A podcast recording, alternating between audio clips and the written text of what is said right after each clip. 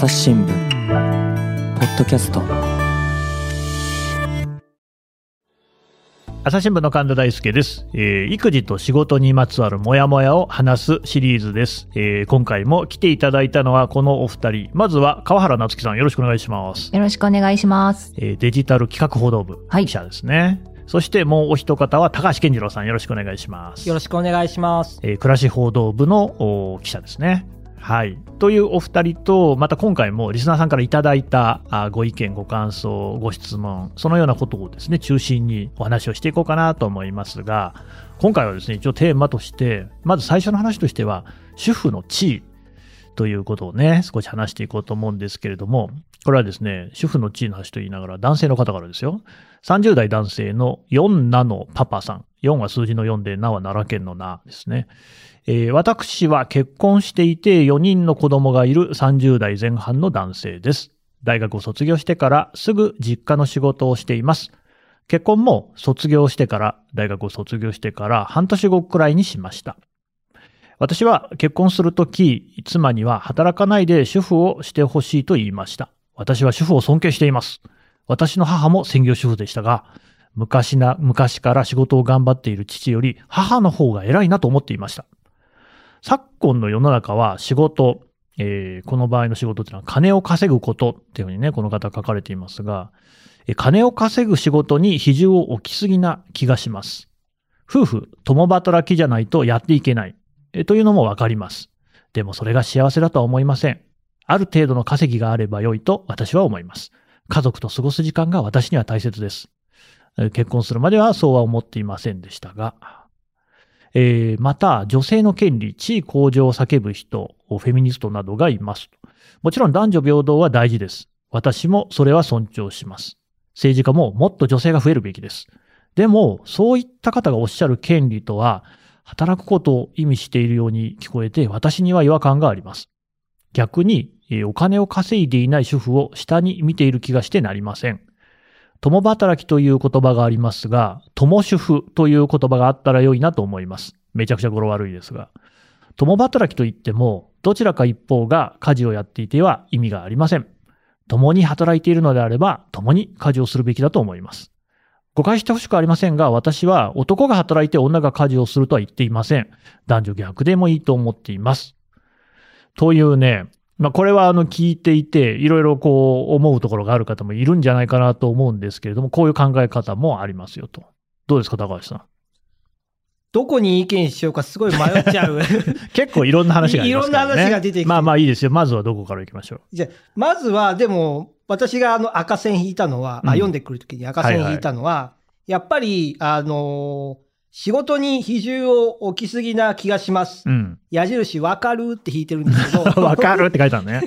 わかるって書いたんですけど、うん。まあ、やっぱでもここは大きいなとうんうん思います。このトークの中でいろいろ常々こう触れてるんですけど、やっぱり仕事第一主義みたいなところはあって、まあ、この言葉方の言葉で言うと、偉いのはまあ仕事ですみたいな。うんで、それ以外は2番手ですみたいな、やっぱあの価値観みたいなのが絶対あるし、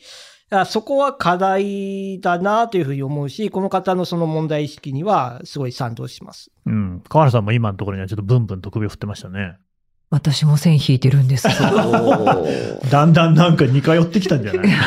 や、でもこれは多分みんな、おおってなると思いますよ。まあだろうと思いますね。はいうん。じゃあ他のところだとどうですか？今の方のご意見。なんか違和感があったところがありませんでした？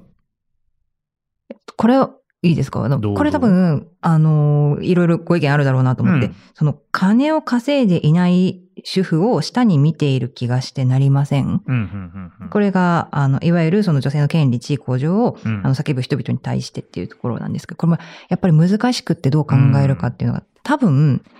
この権利とかっていう時に、あんまりその主婦、働いていない人っていう方に目が向いてなかった。向いていない。別に悪い意味ではなくって、多分そこではないところの話をしているんだろうなって、ずっと私は多分そう思ってうんたんですよね。だから多分それを逆に見ると、こういう、こう下に見ているっていうふうに思う、思ってるんじゃないかっていう考えがあるのは、まあそうなんだなって思うんですが、その上か下かっていうことがちょっと難しいなっそういう問題じゃない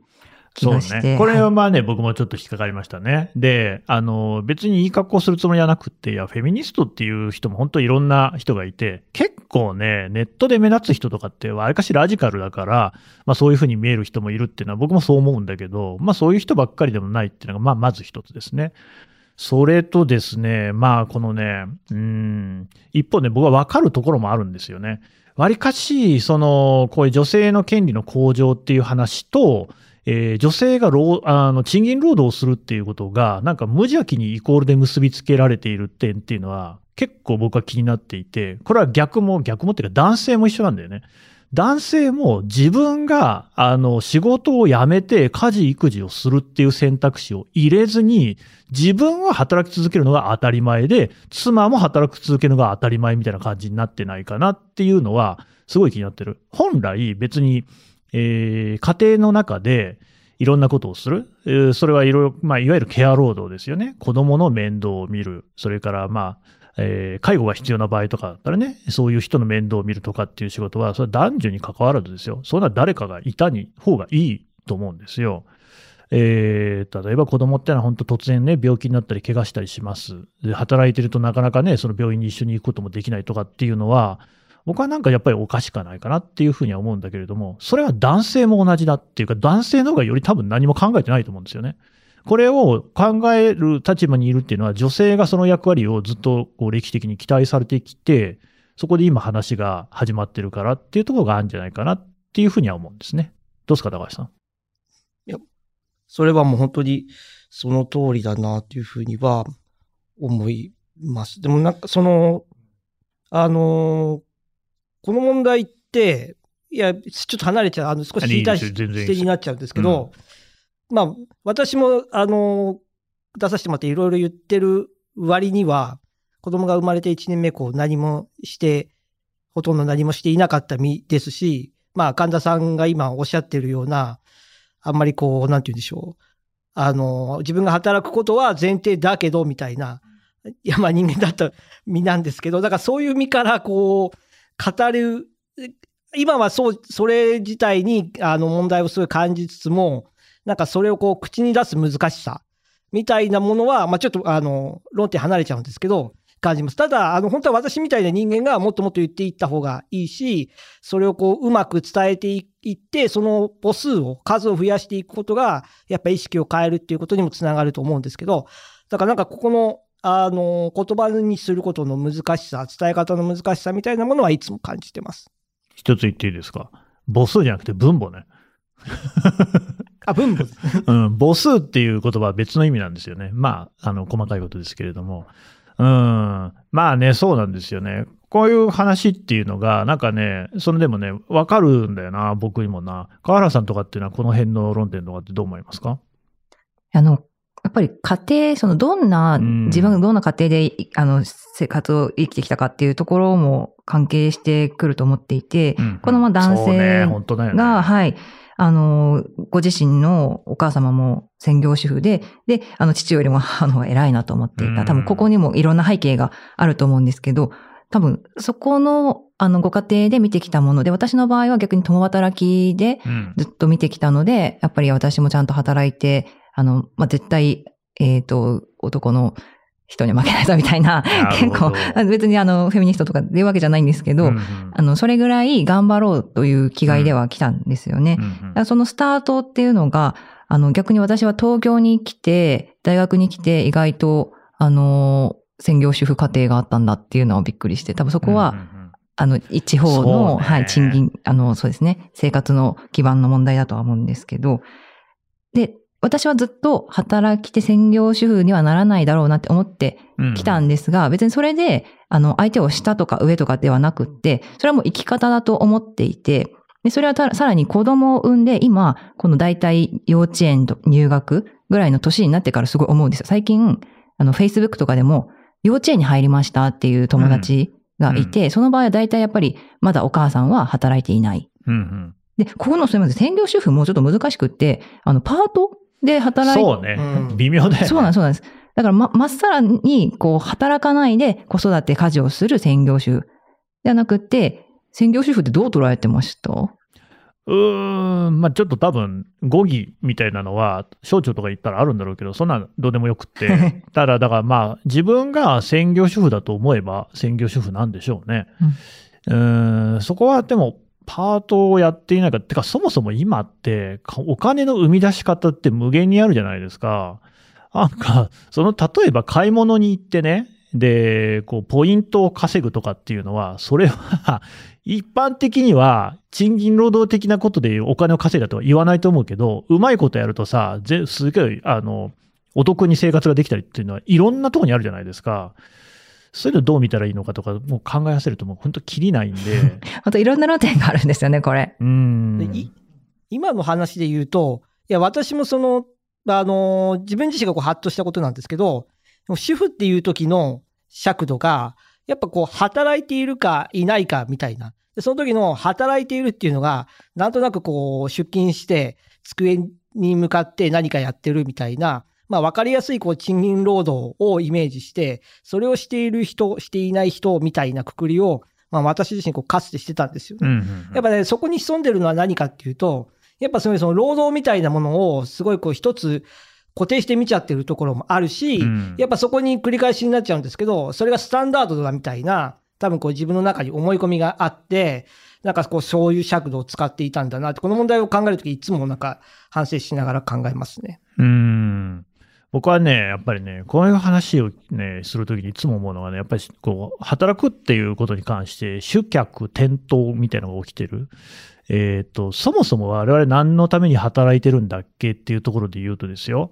あの、まあ、もともとね、昭和の時代、私昭和の生まれですから、なんかは、その主婦っていうのはもっと今までよりね、専業主婦って多かったですよ。それは統計的にもそうです。で、当時、専業主婦がなんどういうふうにね、えー旦那衆から批判されてたかといえばですね、なんか家にいてサボってんじゃないのかとかね、えーハッピーターンなんかボリボリかじりながらね、ワイドショー見てんじゃないかみたいなことが、あとはまあよくカルチャーセンターに行ってるとかね、テニスをやってるとか、そんなあの余裕があって結構ですねと私は身を粉にして働いてるのに、みたいなひがみを言うっていうことがあったわけですよ。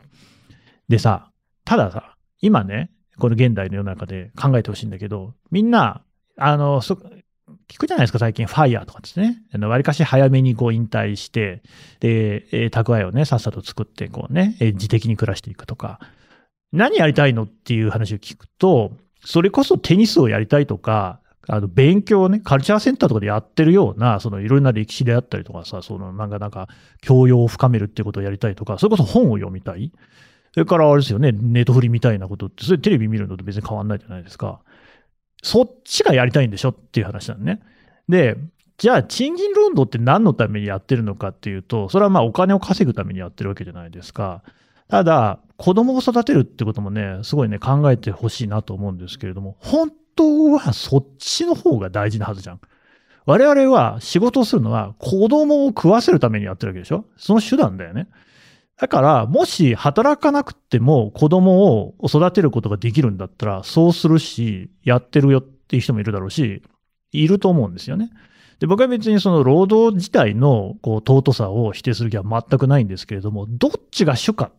どっちが本当の目的かっていうことで言ったら、子供を育てることだったり、あるいはそのなんか日々を楽しく過ごすことっていうことの方だろうと思うんですよ。で、にもかかわらず、なんかその男女が同型になるとみんなが仕事に向かっていくっていうのは僕は本当なんか理不尽だと思ってるんだよね。むしろ逆だろうと。男が仕事を辞める方向に行くのが男女同権だろうと思うんですよね。どうですか、ガーラさん？いやーやめてくれてもいいっていう話はしますけど、うち。あ、そうなんだ。えなんかじ、あの、他にやりたいことがあるんだったらそっちを。でも、でも、でもやっぱりそっちで稼いでほしいな、みたいな。会社員はやめてもいいけど、ちょっとなんか別の、みたいな。こんなこと言っといてやるんだけど、やっぱり現実問題金がないとね、先立つものがないとやっぱりね、ニコニコ幸せには暮らしていけないですからね。いやー、厳しい。ここの難しさあるんだけど、だなんかさ、その、いろいろこう、さ、先がね、後先がね、逆になってるなっていう気はね、僕はずっとしてて、高橋さんなんかどう思います？いやこの話の時で、まあ、同じこと言っちゃうんですけど、うん。やっぱこう、自分自身は、もちろんハッピーに生きたいなと思うときに、やっぱりその手段みたいなものが、まあなんか働くこと？みたいなも、だったんですよね、やっぱずっと。で、子供ができて、やっぱ最初なんなんで苦しかったか、もやもやしたかっていうと、やっぱり自分の中でそのハッピーであることの価値観が、働くことで生み出すハッピーが多かったわけで、やっぱそれができなくなることの苦しさがあったわけなんですけど、うん。ででもそれちょっと考えたら、いや、もともとケア労働みたいなものとか、まあコミュニケーションとか、そういったものにこう自分がハッピーを感じていれば、多分そこまで後ろ髪引かれることもなかったと思うし、そうよね。だからやっぱその、自分の長い人生の中で、すごいこう、ハッピーの定義が狭まってきたんだなとは思いました。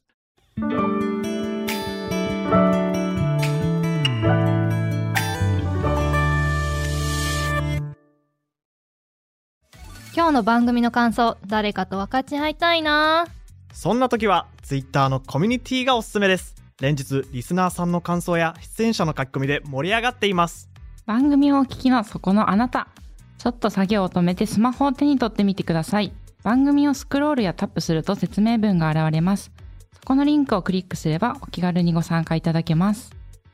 皆さん、ツイッターのコミュニティに入ってくれるかな？いいと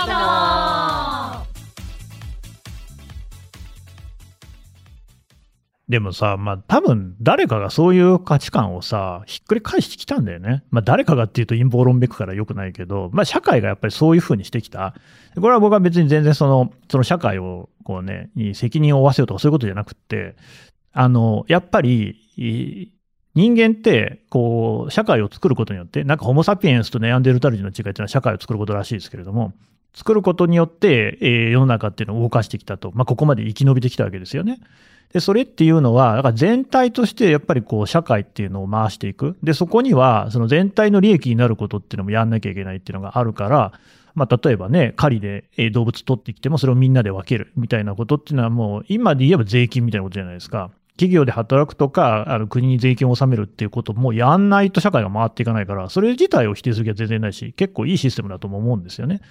ただね、なんかそっちにすごい軸足を取られてるなと。ある家の中で子供の面倒を見たりとかっていうことが、なんかおろそかになっちゃってるっていうのは、まあ現代社会のね、問題なのかなという感じがしていて。で、ちょっとね、あの、前回リスキリングの話もしましたけど、その時に読めなかったこのご意見で、30代女性のね、きよちゃんさんっていう方からね、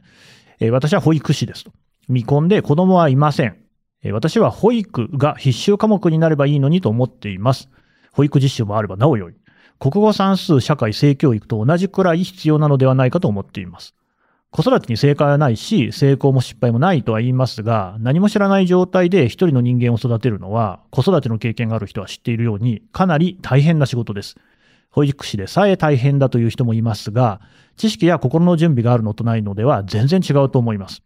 生後6ヶ月頃までの母乳には免疫力を高める成分が備わっているので病気になりにくい。えそれがどこかで、え母乳育児イコール愛情になったのだと思います。この知識も保育士の勉強したから知りました。だから母乳がいいと信じ込んでいる人がいるのかと納得できました。母乳が出ない人もいるということも同様です。そのため、母乳育児ができなくて悩んでいるお母さんや母乳神話信者に、こういう理由なだけで絶対母乳じゃないといけないわけではないんだよと説明もできますし、なんで母乳育児が神格化されなきゃいけないんだと、もやもやしなくて済みます。知識があればと。えー離乳食の知識や行動心理学的な知識、家庭の医学のような知識、子供に関する知識があれば、日本はもう少し子供に優しく、子供を置いていけぼりにせずに、子育てのしやすい環境を作ることができるのではないかなと思いますと。で、あの、私これ読んで思ったのが、そうなんだよね。リスキリングって言うけどさ、いや、育児、家事をやること自体がリスキリングなのよね。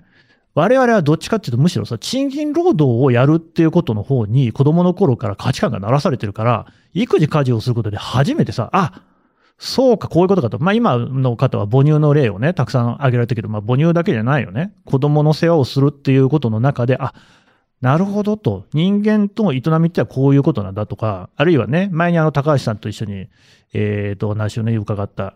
何先生だったかな？あの、ね、えー娘さんなんかがね、えー雑貨店の中のものを壊した時に、どのようにね、えー対処するのかっていうような話で、あの、その方男性ですよ。えー竹、竹畑先生。竹畑先竹畑先生ね。竹畑先生、だから大学の先生ですけれども、は、叱っちゃったんだよね。で、それに対して、えーおつらいの方は、私が悪かった。こういう言い方をするわけ。子供には悪くないんだよと。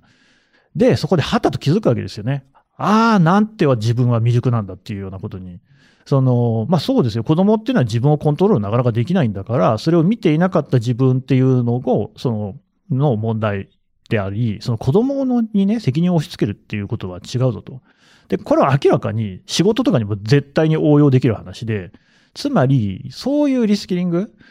今まで、まあ、鍵かっこ付きの主婦が背負ってきたことの能力、技術っていうのを学ぶっていうリスキリングの時間として、それこそ育休の時間とか使うべきじゃないかなっていうね。この方が、あの、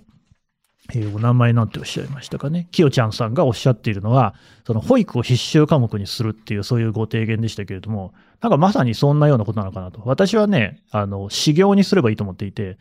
家庭史っていうのがあるといいなと思ってるんですよ。ね。で、家庭史の資格取ってないと、絶対課長になれないとかにするっていうね。うん。どうですか、河原さん？いや、すごいいいと思いますけど。いいと思いますけど。実際でもさ、なんか家事育児で気づくことっていっぱいあるよね。そうですね。いや、そのさっきおっしゃった、あ、てか、この方もそうなんですけど、なんかその家事育児リスキリング？確かに子供ができて、家事、あ、というかまあ少なくとも料理の腕はめちゃくちゃ上がったなって思いますけど。その腕もさ、なんかさ、ね、あの、暇な親父がさ、週末にさ、いろんなスパイスぶち込んでカレー作るみたいなことじゃないよね。あもうもう日常ですからね。やっぱありもんでうまいっすけどね。まあまあまあまあ、それは趣味だから好きにすればいいんだけど、冷蔵庫にあるものとかでいかにこう組み立てていくかとか、あとは子供にとってね、栄養素が不可不足、ね、え不足がないようにっていうようなとことちょっと違うもんね。そうですね。だからあの、やっぱり子育てって、そのいわゆるタスク管理みたいなところで、あの、かい、あの、自分の会社員生活にも役立つんじゃないかなみたいなのは思ったんですけど、個々の事案を見ても、多分、えー掃除でもどの辺が汚くなりやすいとかっていうのが目につくようになったりとか、はいはいあ。の、細かいところの、あの、いわゆる鍵括弧リスキリングっていう感じで、それすごいあるよね。あの、本当まず始まるのがさ、予防接種のスケジューリングね。これさ、結構いっぱい打たなきゃいけないから、で、この予防接種打った期間は他の打てませんみたいなのがあるから、ちゃんとこうね、あの、スケジューリングしていかなきゃいけないし、うちなんかもうちょっと大きくなると、今度は、その習い事とか塾とかのスケジューリング。で、あの、塾行くと定期試験とかあるわけですよ。と、ここの前は一体全体に他のお傾向とどのようにこうや回していくのかとか、プリントの管理とかって完全にあれ仕事ですからね。仕事ですよね。仕事だよね。仕事です。うん。高橋さんなんかどうですか？その育児家事におけるこうリスキリング的なもの。あでもやっぱり、うんあの、習い事のスケジュール管理とか、まあ、あと、その、子供の、まあ、気持ちの面とか、やっぱその、きっちり把握する部分と、なんとなくうまく聞き出し、コミュニケーションを取りながら聞き出しながら、今子供の、そう、こういうことに悩んでるんだなとか、こう全体を見たりとか、っていうのは、まあ、まさにこう対人スケールみたいなところにもうんつながるのかなっていうふうに思いました。あと、私、この方の意見を伺って、まあ、まさにその通りほ保育とか、なんかその生きることみたいなものをもっともっとやってったらいいなと思う、思いました。思ったのと、あとやっぱ国語算数とかその社会とか、既存の科目が、やっぱりこう修練される先、あの、まとまっていく先が、どうしてもその賃金労働をするための、その使い方になっちゃう。それは仕方ないと思うんですけど、いや、例えば最近子供に絵本読んでて、なんか宇宙の成り立ちとか、人間ってこうなんでできてるのとか、いや、めちゃくちゃなんかこう面白いんですよ。面白いよね。面白い。でも、うんやっぱそれって、でも、じゃあ何かこれまで役に立ったかっていうと、多分披露する機会は何もなかったんですけど、はいはいただ、めちゃくちゃもう知りたいことばっかりなんですよね。だからなんかそわの、すっごい楽しいなっていう気持ちっていうのは、きっとその目的として賃金労働があると、どっかその阻害されてしまう、なく、あの、そうじゃなくなってしまうので、やっぱりなんかこう、生きていくハッピーみたいなことにつながる学び方、そこにこう、重きを置いた学び方みたいなものも、こう、既存の科目も必要なんじゃないかなというふうに思いました。それは本当よくわかりますよ。やっぱ子供に付き合ってると、なんかよりこう本質的な話とか、あとなんか普段あんま意識してかなかったけど、あ、これめっちゃおもろいな、みたいな話とかに接点がすごいできますよね。太陽ってどうなんのって聞かれました。わかるええと思って。わかる。海なんで青い色してんのかみたいな話ね。これ意外と説明難しいですからね。風はどうやって来るのみたいな。いや、ちょっと、ちょっと待って、今、気圧、気圧じゃない、気圧は分からないみたいな。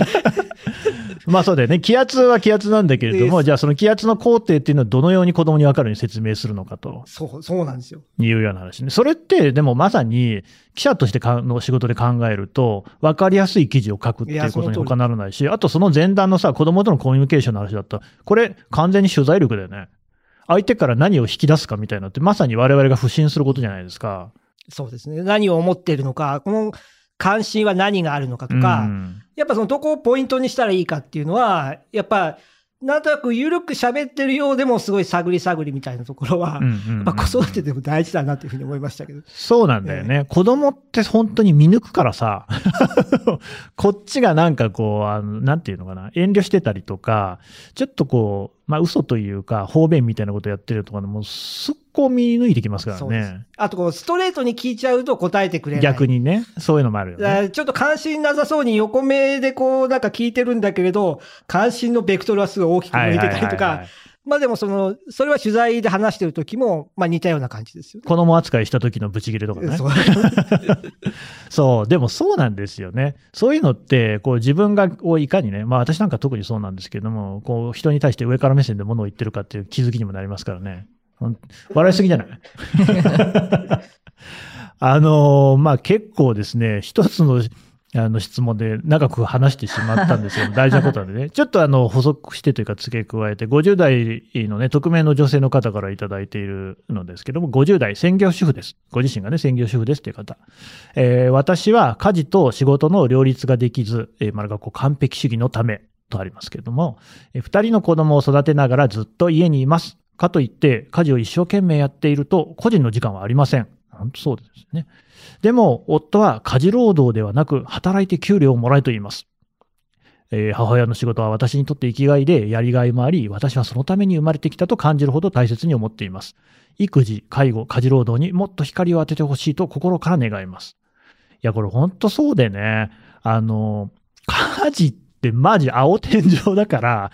全然個人の時間取れないんだよね。だけど、ここも、まあ、この方は完璧主義ですって、これね、ご自身おっしゃってるけれども、どこを、こう、丸めるかみたいなところも、一つ、なんか、あの、まあ、仕事というかね、えリスキリングというか、スキリングというか、そんな感じもあるのかなと。だって、やっぱ、僕も自分でこうね、あの、朝日新聞社の方の仕事をしてても思いますけれども、そんなのさ、人から求められる打ち合わせとか全部やってたら、そんな死んじゃうもん。どう断るかってすごい大事じゃないですか。全部そうだよね。原稿とかもさ、取材ってあの無限青天井じゃない？どこまでもできるけど、ある程度の時間とのこのね、兼ね合いの中で一定のところで蹴りつけるみたいなのってすごく大事じゃないですか。そういうのっていうのも、実は一緒なんだよね、家事育児もね。どうですか、高橋さん？いや、すごいわかります。例えば、あの、原稿とかも、原稿で言うと凝り出すと、その再現がなくて、でも自分の中でこれこれを歯にした方がいい、おにした方がいいみたいなものは、知らないよね。読んで、いやいや、極論すればですよ。まあまあ、わかるわかる。読んでる人からしたら何の意味もない。うんない。でも、でも自分の中では何か意味があると。自覚してんだけど、わかるわかる。うんだけど、そこをなんか客観的に見られるかってやっぱりすごく大事で、いや例えばご飯を作るときも、その自分の中ではこういうメニューがいいんじゃないか。でもうん食べる方からしたら、大体これぐらい80点ぐらいでまあ美味しいになってくれるからとか、やっぱ見極められるかっていうのは大事だなというふうに思います。わかる。この間も100点目指そうと思ってさ、55点ぐらいの飯作っちゃってさ、鶏肉カッチカチになったやつあって、うん、そういうことはね、ありますからね。うん。カッチカチは出せなかなか、ね、出せないです子供はよね。ね美味しいよって言って出せないですよね。そうそう。子供、まあなんかあんまりそういうね、おあ父親に向かってまずいとかも言えないもんだから、うん、うん、みたいな感じで食べてましたけど、ね、だからまあ、河原さんね、ここの辺のこう話っていうのは、この家事労働にもっと光を当ててほしいっていうのは、これはやっぱり今までね、あの、怠られてきた部分かなと思いますね。うん。いや、すごい考えてたんですけど、本当にうん育児とか介護とか、まあ、いわゆるエッセンシャルワーカーの方々、本当にありがたいなって思うんですよね。うん、で、あの、専業主婦の方のスキルも、やっぱり家事スキル多分すごい。で、この方完璧主義って書いてあるので、多分相当うん素晴らしいんだと思うんですよね。で、それで考えたときに、やっぱりこれ、え、じゃあ今の家事代行サービスとかに絶対役立つじゃんとかっていうふうはいなは考えを持つ自分もいて、それっていわゆるやっぱり賃金労働と結びつけてしまうんですよね。うんそれ、でも、でもそれとは違うわけじゃないですか。生きがい、生き方としてあるので、もう、それはやっぱりあの、パ、あの、お連れ合いは給料をもらえるようにって言うけれども、そうじゃないんだよっていうのはちゃんと理解をしていただくしかない。いや、だから僕はあんま好きなも物言いじゃないんだけれども、やっぱりこう主婦の仕事っていうのを、じゃあ賃金労働に換算したらね、いくらになるのかっていう話とかってあるじゃないですか。はい。ね、そう1000万円ぐらいかかるよみたいな試算とかもありますけれども、なんか、その、やっぱりこういうこのね、50代匿名女性の方のお連れ合いみたいな、あの、前も仕事をして金を稼いでこいみたいな人には、そういう物差しで物を見せないと多分話が通じないんだよね。本来は、河原さんが言う通りで、そういうこっちゃないんだけど、それってちょっと一個次元の上の話っていうか、その前の段階で、いやいや、こんだけやってるんですよっていうのをね、詳細に示す。なんかどなたかはね、そのやっぱりあんまりこう、そういう無理解な、あー夫のために、自分のやった家事っていうのが、こやっている家事でこういうもんだっていうのを140項目ぐらい全部書き出して、で、ようやくなんか伝わったみたいな話とかも聞いたこと、そこまでやんなきゃいけないかと思うけど、多分それは、あの、ちょっと前の話にあった環境結構大事かなと。私は母子家庭だったから、母親は働きかつ家事もやる、賃金労働をやるって、まあ普通なのよね。もう8歳の時に父親死んでますからね。だからそれを見てるから、自分が家事をすることにも全く抵抗がないっていうか当たり前なんですけど、もちろんそうじゃない家もね、とりわけその年の上の方には多いと思うんで、まあそうするとやっぱりその賃金労働になぞらえるってやり方をしなきゃいけない部分もあるかもなーっていうね、河原さんね。はい。河原さんちはちなみにご両親って家事は分担してたの？それが、何よ？してないんですよ。してないんかい本当に共働きなのにもかかわらず、やっぱり母親ばっかりに言ってたので、ちょっと絶対嫌だな、こういう人がないるほど。ね。じゃあそうじゃないようにしようっていうことで。はいただそれはあれだもんね。あなたの連れ合いに求めるものになってくるもんね。そうです。もう完全にそこは、もう前提としてあ、なるほど。はい。と、一方で、まああなたもその自分の仕事では、その他の人に負けないぞっていう気持ちも持ちながらやってきたと。まあ負けてばっかりだったんで、はい。あ、そうなの？はい、負けてばっかりだったんで、そこはいいんですけど、はい。まあでもね、そういうこの環境とかもありますから、まあそれぞれのこうじご事情に合わせながらって話にはなると思うんですけれども、なんかやっぱりね、本質がどこにあるのかっていうのは考えながらね、仕事もね、えー家事育児もしていったらいいんじゃないかなっていうふうには思いますね。というわけで今回はこの辺でまとめようと思います。川原さん、高橋さんどうもありがとうございました。ありがとうございました。ありがとうございました。